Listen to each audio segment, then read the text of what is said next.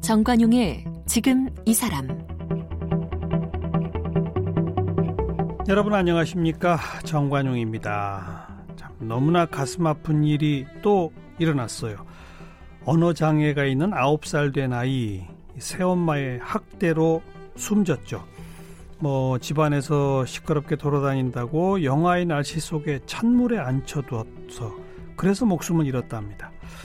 게다가 이 아이는 벌써 두 차례나 이 학대를 받아서 보호시설에 있었던 적이 있는 그런 아이라고 하는데 왜 다시 그 집에 가게 됐는지 또 학대를 당해서 이렇게 숨지게 됐는지 참 어처구니가 없습니다. 아동학대 관련 뉴스 하루가 멀다 하고 계속 이어지는 이유가 뭘까요? 우리가 제도적으로 바꿔야 할 것들은 뭐가 있을까요? 한국형사정책연구원 승재현 연구위원을 오늘 모셨습니다.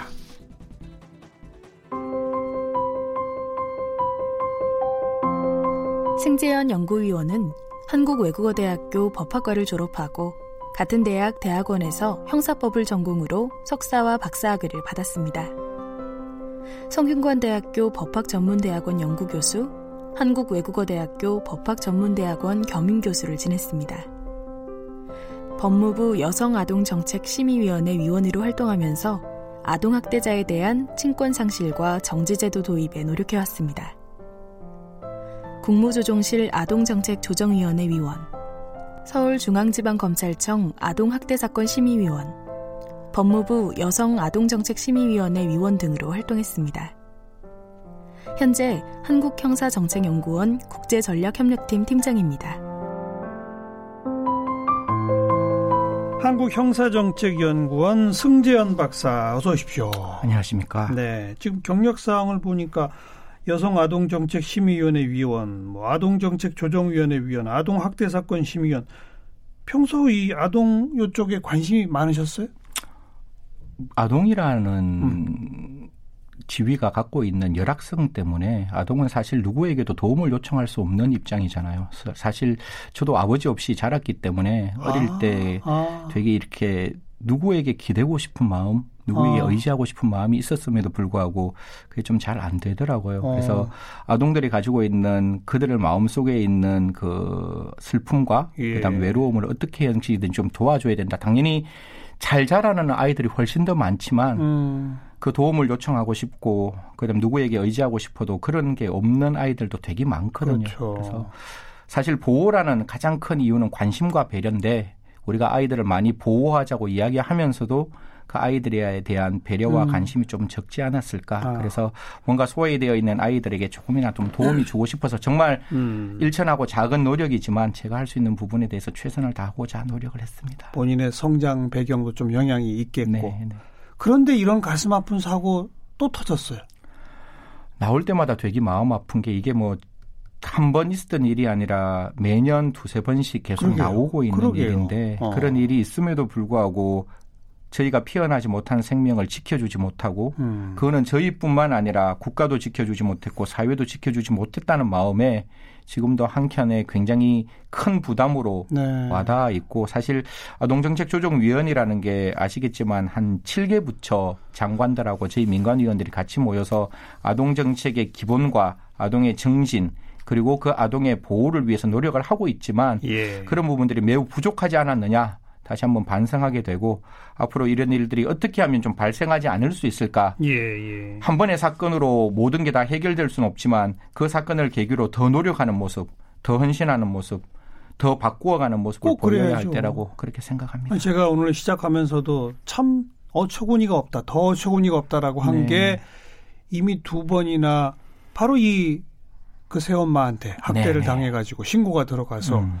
보호시설에 격리돼 있었던 아이라는 거 아니에요? 네. 조금 소개를 해주세요. 예, 우리 법에 이제 저희들이 어떤 법을 만들었는가면 음. 아동 학대 처벌에 관한 특례법이라는 예. 걸 만들었고 예. 거기 사십칠 조에 보면 아동에 대한 보호 명령이라는 제도를 만들었습니다. 예. 그래서 아동이 부모로부터 학대를 받을 때 우리는 그 아동을 보호하기 위해서 음. 법원에서 할 수 있는 결정이 있는데 그 결정이 뭐 조금 쉬운 결정들로부터 좀 어려운 결정까지 있는데, 첫 번째가 그 학대한 부모가 아이에게 접근하지 못하도록 만들고 음. 아이에게 전화하지 못하도록 만들고, 그리고 지금 우리가 이야기하고 있는 아동복지시설에 피해 아동을 보낼 수 있는 제도 네, 네. 뿐만 아니라 친권을 정지하거나 제한할 수 있는 제도를 예. 만들었는데 예. 이게 기간이 한정되어 있는 부분이 있어요. 그게 어. 원래 첫 번째 아동복지시설에 보냈을 때에도 최장 첫 번째는 최장 음. 일 년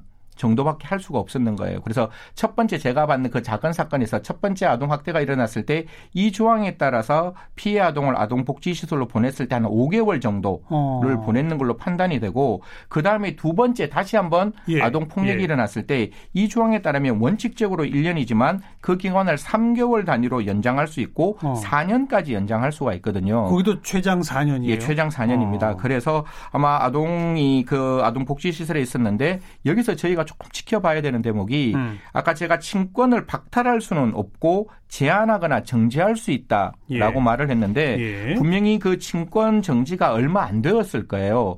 그러다 보니까 음. 다른 법원의 특별한 어떤 명령 제도 없이 위탁 가정에 있을 때 친권자인 아버지가 음. 아이한테 가서 얘가 초등학교를 들어가야 되니 데리고 가겠다라고 이야기하고, 저는 이 규정을 뭐 아동복지시설에 있는 모든 장들이 알고는 있지만 아이는 아버지에 대한 끊임없는 예정이 나오는 어, 거거든요. 어. 아무리 아무리 아버지가 나를 때렸다 할지라도 예. 나에게는 아버지밖에 없거든요. 어머니밖에 예. 없는 것이고. 예. 왜냐하면 다른 그 누구도 도움을 요청할 수 있는 사람이 없으니 음. 아버지가 집으로 갈래라고 이야기했을 때 그 아이는 집으로 가겠다라고 이야기를 했을 것이라고 추정될 수 있고, 그렇군요. 이런 사정에서 아동복지시설에서는 그럼에도 불구하고 아이를 데리고 있을 수 있는 권한이 없었기 때문에 음. 집으로 돌려보내줬다라고 보이는 거죠. 요번 요번 같은 케이스에서는. 아이가. 다만 여기서 이제 한 가지만 더 말, 말씀을 보태드리면, 그러면 집으로 갔을 때 우리는 이미 음. 이 아이가 학대의 정황도 있었는 거고 분명히 학대를 다시 받을 수 있는 개연성도 있었는 그렇죠. 것이고,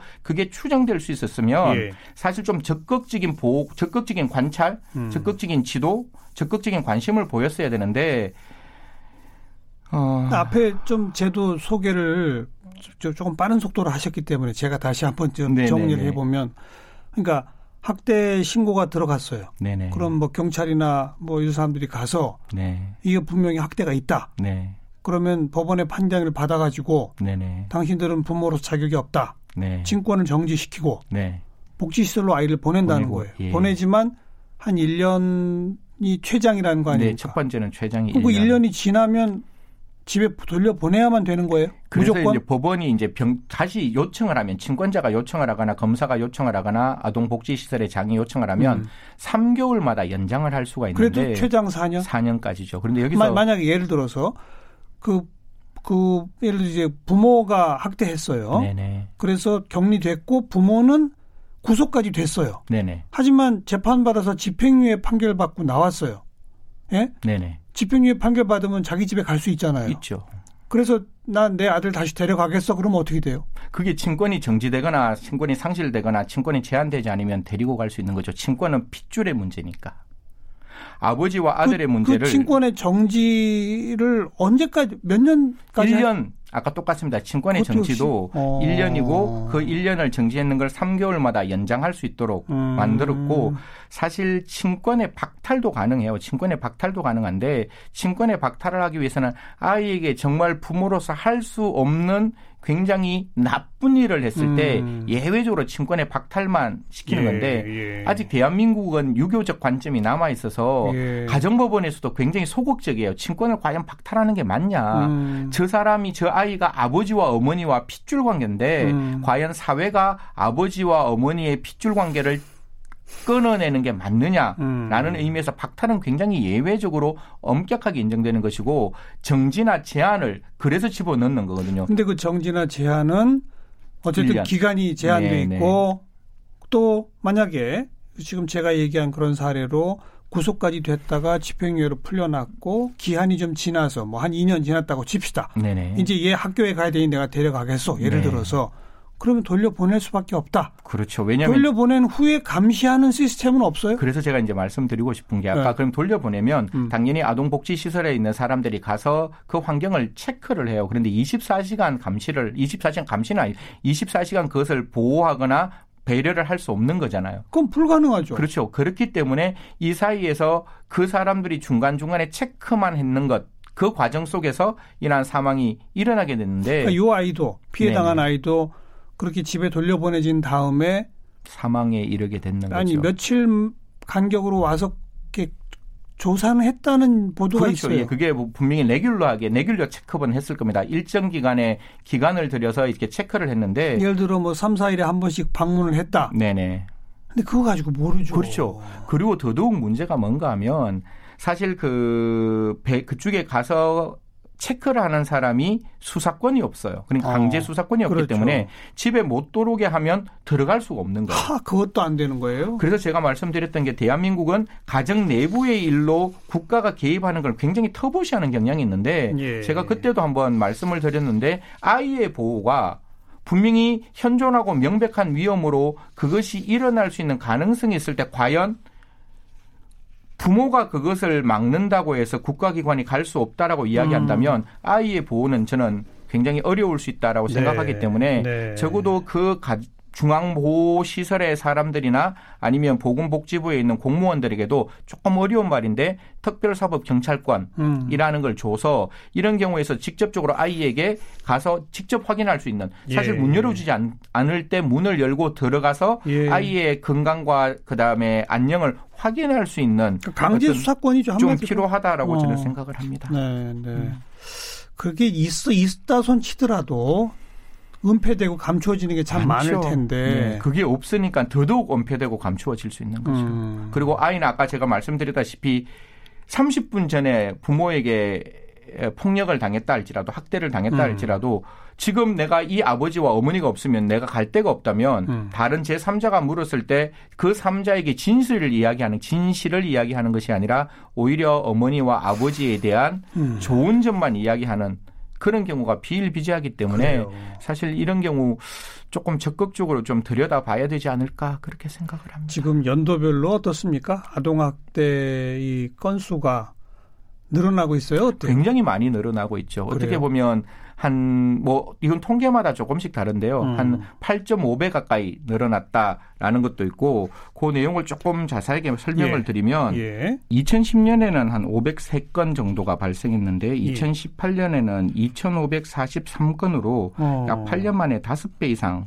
늘어났다. 이 수치는 더더욱 중요한 게 재학대와 관련된 수치인 거거든요. 그러니까 학대가 한번 일어나고 예, 그 학대를 예. 우리는 막았어야 됨에도 불구하고 그 예. 학대를 막지 않고 다시금 지금 같은 상황 음. 즉 학대가 일어나고 또 두 번째 학대가 일어나는 그 시가 이렇게까지 급증했고 네, 여기서 저희들이 네. 조금 더 들여다봐야 되는 부분은 그 재학대의 가해자가 친부모가 대부분이었다는 그렇죠. 거죠. 그래서 어. 칠십삼 점 오 퍼센트가 친부모로부터 발생했다는 어떤 수치가 나오기 때문에 예, 예. 종래에 저희들이 그런 말을 하잖아요. 부모가 자녀를 사랑하는 것은 인지상정이고 천륜이라고 이야기하는데 사실 부모들한테 제가 물어봐요. 과연 음. 아이를 사랑한다는 정의가 무엇이냐라고 물어볼 때 그냥 부모들이 특히 젊은 부모들, 젊은 층에 있는 젊은 가정들에 있는 부모들이 그거에 대해서 잘 말을 못하는 것 같아요. 옛날 같은 대가족 제도에서는 어머니부터 하라, 그러니까 어머니가 그걸 모른다면 할머니로부터 그걸 배워왔을 음. 것이고 주위 사람들로부터 그걸 배워왔을 것인데 예, 예. 지금은 그걸 모르기 때문에 아까 제가 우리가 그런 이야기를 했잖아요. 아이가 뛰어다닌다. 아이는 뛰어다니는 애죠. 아이가 뛰어다니지 않고 아이가 가만히 있다는 건 아픈 거죠. 네. 그건 분명히 우리가 치료하는 상태가 아니면 그 젊은 그 어린 남자아이는 저도 어린 남자아이를 보면 음. 하루 왼종일 그 아파트 안을 돌아다니는 뛰어다니고 예, 뛰어다니는 게 정상이고 그렇죠. 음. 그래서 아이에 대해서는 끊임없는 용서가 필요하고 음. 끊임없는 배려가 필요하고 그런 어떤 기본적으로 부모가 가져야 될 기본 소양이 있는데 지금 같은 경우에는 아이가 그렇게 뛰어다니기 음. 때문에 그 아이에게 용서를 못했는 거잖아요. 너는 잘못했으니까 네가 바깥에 그날 제가 알기로는 영하 육 도 정도 예, 최저기온이 예. 영하 육 도고 저녁 무렵이었고 바깥에 한 대라고 얘기하죠. 바깥쪽 베란다 쪽이었고. 베란다, 바깥 베란다. 예, 바깥, 바깥 베란다였고 욕조에 찬물이 담겨 있었고 그다음에 아이가 속옷을 입었다는데 혹시 아시는지 모르겠지만 기화가 발생하거든요. 옷이 있으면 땀이 있으면 음. 그러면 그냥 맨몸보다 훨씬 더 추웠을 거라고요. 그럼요. 옷에 물이 있었으면 예. 그런 상황에 내버려둔 부모는 아이가 아이에게 가져야 될 기본적인 소양, 그러니까 아이를 용서하고 음. 배려하고 끊임없이 아이에게 인내해야 된다는 기본적인 사랑에 대한 메시지를 모르기 때문에 지금 이런 경우가 발생했다 이렇게 생각이 되는 거죠. 지금 그 발생 건수, 재학대에 신고된 건수 이런 게 뭐 몇 배 늘었다 말씀하신 게 네네. 그렇게 그 부모들이 부모의 기본 소양에 부족해져서이기도 하겠고 한편에서는. 과거에는 아동학대가 이웃에 발생해도 신고조차 안 하다가 이제는 좀 사회적 문제가 되니까 신고가 좀 늘어나고 이런 것도 있는 거 아니에요? 그 부분도 분명히 있을 거라고 생각합니다. 그다음 새로운 제도가 예를 들면 유치원 선생이 됐건 학교 교사가 됐건 병원의 간호사 의사가 됐건 아동학대가 의심되는 아동이 오면 반드시 의, 신고하도록 의무화된 게 몇 년 안 됐잖아요. 그렇죠. 그죠? 그런 제도들을 저희들이 다 만들어 갔었는데 제가 제일 처음에 이제 아동학대 사건을 접했을 때 제일 좀 당황스러웠던 음. 게 아동학대라고 하면 신체적, 물리적으로 아동에게 어떤 힘을 가하는 것. 위해를 가하는 예, 것. 쉽게 말하면 폭력하는 것만, 폭행을 예. 행사하는 것만 아동학대라고 생각하시는 부모님들이 많았어요. 예. 그리고 또 어떤 뭐 아이가 어떤 잘못을 했을 때 훈육의 방법으로 뭐 사랑의 매라 그래서 음. 아이에게 폭행을 가하는 것은 그건 폭행의 문제가 아니라 그건 아이를 잘 가르치기 위한 교육의 방법이다. 네, 네. 그렇게 생각을 했고 그래서 저희들이 아동복지법을 만들어갈 때 정서적 학대라는 개념을 분명히 집어넣었었거든요. 예, 예. 그리고 그 아이를 혼자 내버려 두는 방임도 분명히 그렇죠. 아동학대에 들어간다는 그렇죠. 그런 인식의 개선들이 이제 바뀌었는 거예요. 네. 바뀌다 보니까 그런 아이들에 대한 폭행을 주위 이제 분들이 보시고 아, 저 정도면 아이에 대한 옛날 같은 경우에 아버지가 어머니가 아이에게 훈육의 방법이라고 내버려 두었던 음. 그 아이에 대한 학대가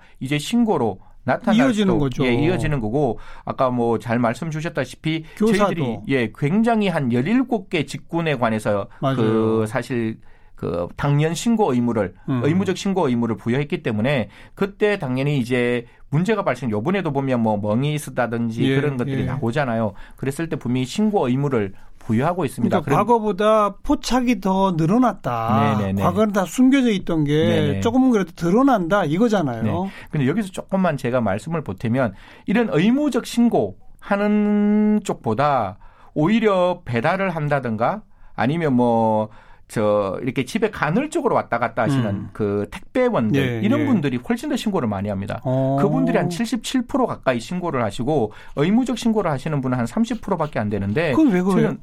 그분들이 가야 병원에 가야지만 신고를 할 수 있고 어. 그것을 이야기를 해야만 신고할 수 있는데 어. 택배라든가 이런 분들은 그냥 수시로 집에 왔다 갔다 예, 할 때 예. 그때 딱 집에 불특정한 시간에 갈 거 아니에요. 이렇게 똑똑했는데 아이가 안에서 울고 있다든가 아, 아. 그러는 순간에 엄마가 나 저리 가 있어. 나 시끄러워. 알겠어요. 이러면 아. 그 순간에 이제 택배를 하시는 분이나 알겠어요. 이런 분들이 신고를 하는 거죠. 그러니까 병원에도 안 가고 뭐 어쩌면 유치원에도 안 보내고 네. 애가 몽이 있다거나 그러면 네네. 이러면은 그건 저 의무 신고 대상들은 눈에 안 보인다는 그렇죠, 거죠.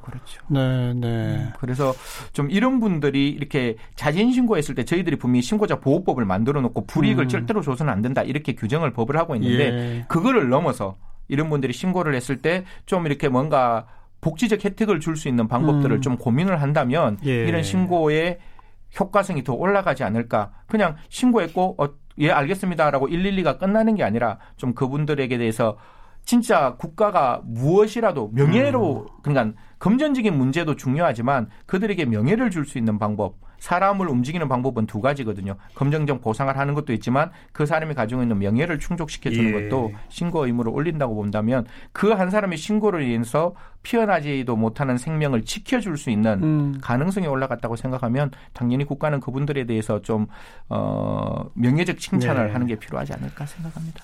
오랜 옛날에는 내 자식 내 맘대로 하는데 네가 왜 간섭이야. 네, 네. 이게 그냥 통용되던 시절이 있었죠. 그죠? 많았죠. 예. 그죠? 예, 예. 그런데 이제는 사회적 인식은 거기서는 좀 벗어나고 있는 것 같아요. 네네네. 그런데 지금 요번 경우처럼 학대당해서 보호시설 갔다가 다시 돌아오고 또 재학대되고 끔찍한 이런 사망에 이르기까지를 촘촘히 막는 제도에서는 아직 허점이 많군요. 제일 중요한 것은 첫 번째 학대가 일어났을 때 재학대가 발생하지 않도록 만들어야 되는데 음. 제가 처음에도 말씀드렸고 이거는 뭐 모든 그 아동학대를 할 때마다 말씀을 드리는 것 중에 하나가 저희들이 하는 내용이 비슷, 비슷해요. 제일 처음에 딱 이렇게 아이가 폭, 그러니까 아동학대 사건이 딱 일어나면 아동폭행 사건이 일어나면 옛날과 달리 칠십이 시간 필수적 정리를 할 수 있도록 만들어 놓았어요. 예, 예. 뭐 외국에서 외국에서 폭행이 일어나면 당연히 아이라고 가정에서 격리를 시키는데 대한민국은 그게 없지 않습니까라고 얘기하는데 우리 법에 칠십이 시간 강제 격리가 있거든요. 예. 그런데 경찰관들이 잘 못해요. 왜요? 그게 부모들 일이기 때문에 어. 아이에게 물어보고 부모와 관계 보면 그 사이에 있었던 게 그냥 단순히 진짜 아까도 제가 말씀드렸다시피 훈육의 하나의 방법으로 어. 아이에게 그런 일이 있었다라고 말할 때 그 경찰관 입장에서 약간 머뭇거리는 어. 그런 점이 발생 안 한다고 볼 수는 없거든요. 어허. 그런데 분명히 저희들이 훈육의 방법으로 아이에게 체벌은 절대적으로 금지된다. 라는 선언적인 내용을 이야기를 했기 때문에 네. 적어도 아동 폭행이 아동 학대가 일어났을 때 그 칠십이 시간은 정확히 격리를 해서 음. 그 아이가 좀 이렇게 스테이블해져요. 그냥 안정화되었을 때 정말 아버지가 어떻게 했는지 음, 어머니가 그렇지. 어떻게 했는지 물어야지. 제대로 조사가 돼야 그렇죠. 된다. 그렇죠. 어. 그 순간 뭐 한 삼십 분 단위로 엄마 아빠가 때렸어라고 아. 이야기할 때 과연 아이가 무슨 말을 하겠어요. 앞에 엄마 아빠가 있는데 그래서 좀 제대로 된 어떤 그 아동 복지를 전문으로 상담하는 심리를 예. 하는 분이 와서 아이에 대한 심리를 정확히 체크하는 것. 그게 첫 번째고 두 번째 그러면 이 아동 학대가 일어났을 때 국가가 할 수 있는 거는 정말 너무나 어, 약한 거예요. 그냥 음. 격리시키고 예. 접근하지 못하게 하고 전화하지 못하게 하고 그다음에 아까도 말씀드렸다시피 어떤 보호시설에 위탁하는 것이고 네. 그다음에 그 부모들 일단 부모들이라면 부모들에게 뭐 상담이라든가 그다음에 치료 위탁을 하는 건데 사실 이게 어떻게 보면 너무 쉬운 일이잖아요.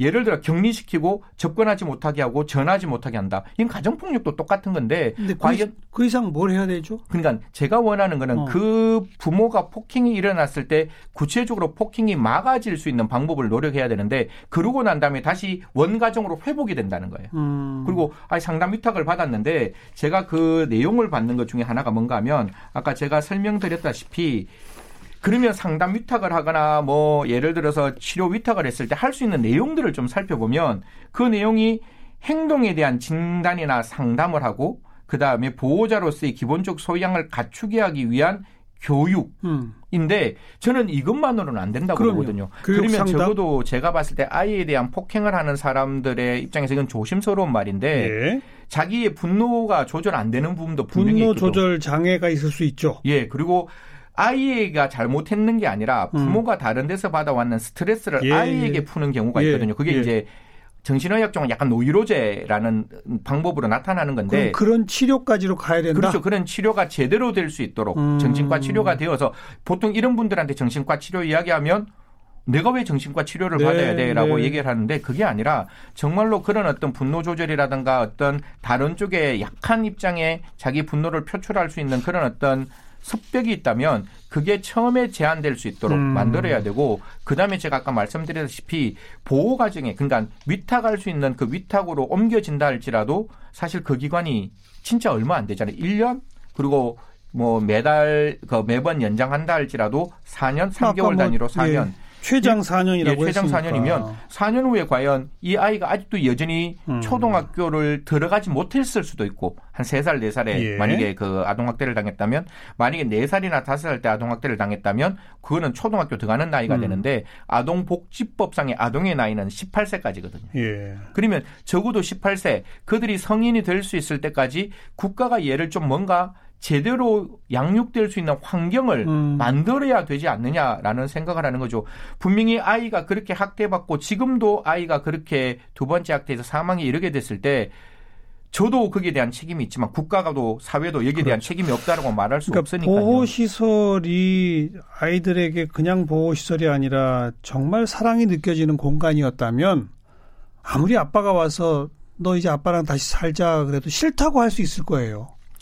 그 정도까지의 보호시설이 돼야 한다 그 말이죠? 그렇죠. 그러니까 그 아이가 음. 제대로 그러니까 두 가지가 다 필요하죠. 물론 정말 소중한 어머님 아버님의 사랑을 대신해 줄 만큼의 완벽한 그런 복지시설은 존재할 수 없을 예, 거예요. 예. 하지만 없지만 그 보호시설이 적어도 이 원가정으로 보내는 것보다 훨씬 더 나은 차선책이 될 수 있으면 적어도 그 아버지 어머니가 돌려달라고 알겠어요. 이야기했을 때 이 예. 복지시설에서 아이를 지키고 아이를 보호할 수 있는 권한 은 부여해야 된다고 그러니까 보이는 거죠. 초동 단계에서는 우선 칠십이 시간 격리 이게 좀 더 많아져서 많아져, 예. 그래서 아이가 참 침착해진 상태에서 정말 학대 피해가 어느 정도인지 조사가 잘 돼야 한다. 네. 그리고 일시적으로라도 그런 분노 때문에 그런 일을 저질렀으면 제대로 치료를 받도록 해야 한다. 네네. 그리고 격리시켜 보호하는 시설은 지금보다 훨씬 좋아져야 한다. 결국 네네. 그거잖아요. 예. 근데 너무 과제가 커요. 사실 이것만 해도 그냥 법 하나 바꾼다고 되는 문제가 아니네요. 여기서 이제 제가 시설의 업그레이드 이거 얼마나 어려운 일입니까?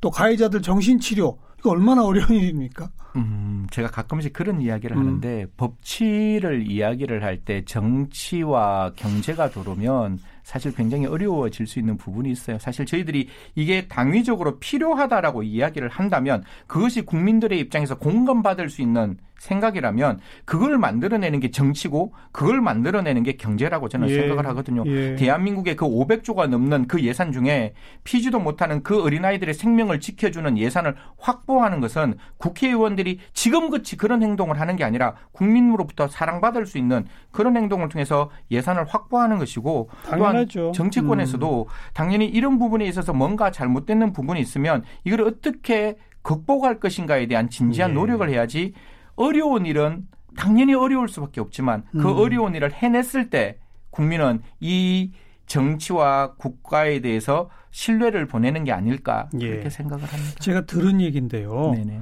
어, 외국에 아이를 데려가서 이제 슈퍼마켓에 가서 뭘 사다가 우리 왜 맛김 있잖아요. 네네네. 봉투에 들어있는 그 김을 이제 좋아하니까 먹게 했대요. 그런데 음. 갑자기 경찰이 와서 자기를 체포하더라는 거예요. 왜 그러냐 그랬더니 신고가 들어왔대요. 어린아이에게 검은 종이를 먹게 하고 있는 학대를 하고 있다고. 걔가 뭐 울면서 그걸 먹었겠어요? 음. 그러니까 어, 검은 종인데? 이러면서 음. 신고까지 했다는 거 아니에요? 네네. 이 주변이 그렇게 좀 바뀌어야 되지 않습니까? 인식이 그러니까 지금도 그래도 많이 바뀌었어요. 국민들한테 정말 감사하고 고마운 거는 음. 아까 말씀드렸다시피 그런 신체적 폭력만이 아동학대라고 생각했는데 지금은 굉장히 많이 변했습니다. 굉장히 음. 많이 변했고 특히 어린이집에 있는 교사님들도 많이 변했어요. 사회적 인식은 변화하고 있어요. 분명히. 네. 남은 몫은 정부 전문가들의 몫입니다. 지금 말씀 들어보니까 정말 세세한 아이디어까지도 다 있어요. 외국의 사례도 있고 네. 그걸 촘촘히 제도화하는 게 남은 과제겠군요. 한국형사정책연구원 승재현 박사였습니다. 오늘 고맙습니다. 감사합니다.